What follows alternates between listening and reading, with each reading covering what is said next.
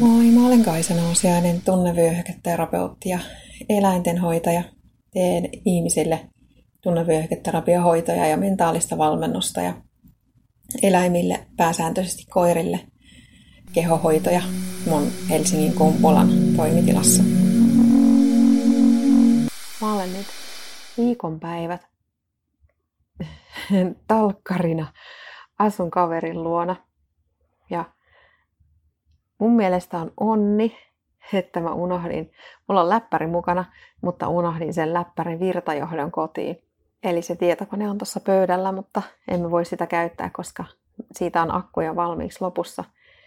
Ja no, turha laittaa sitä päälle, koska ei sillä, siinä riittäisi virtaa oikein mihinkään. Täällä ei ole ketään muita, eikä mulla ole mitään kalenterissa, juuri mitään ei ole kalenterissa tälle viikolle, koska mä tiesin, että mä oon täällä ja sidottuna tietystä syystä, että en voi kauheasti muualle lähteä, niin olen sitten tässä talossa, talossa ja puutarhassa. Laitan itselleni ruokaa, istuskelen tuolla terassilla ja käyn välillä lenkillä. Ja mä huomaan, että mulla ei ole tosi pitkään aikaan ollut sellaista aikaa, että olisi mahdollisuus miettiä, mitä mä elämältä haluan, mitä mä haluan tehdä, mitä mä haluan saavuttaa. Että olisi aikaa ja mahdollisuus pysähtyä vaan ja antaa ajatusten tulla, mitä ne sitten ikinä onkaan ne ajatukset. Tosi kauan on mennyt sillä tavalla, että mun pitää aina huomioida joku toinen tai on olevinaan tekemistä koko ajan, ettei, etten ole ehtinyt miettiä omia tavoitteita syvällisemmin. Niin nyt kun mä en voi lähteä täältä puutarhaa, kit, puutarhan kitkemistä ja kukkien kastelemista kauemmas, eikä mulla ole töitä tehtävänä, koska ei voi käyttää tietokonetta, niin mä huomaan, että nyt tuntuu siltä, että on tilaa miettiä. Tai ei ehkä edes miettiä, vaan, vaan olla niin, että se mitä ikinä onkaan ulos tulossa, niin pääsee pintaan mielestä. Huomaan kanssa sen, kuinka hyvää tekee päästä, vaikka onkin edelleen kaupungissa, niin en kuitenkaan sellaisessa ympäristössä, jossa olisi ympärillä kiviseiniä, vaan täällä on toi puutarha, jossa kasvaa kaiken näköistä kasvia.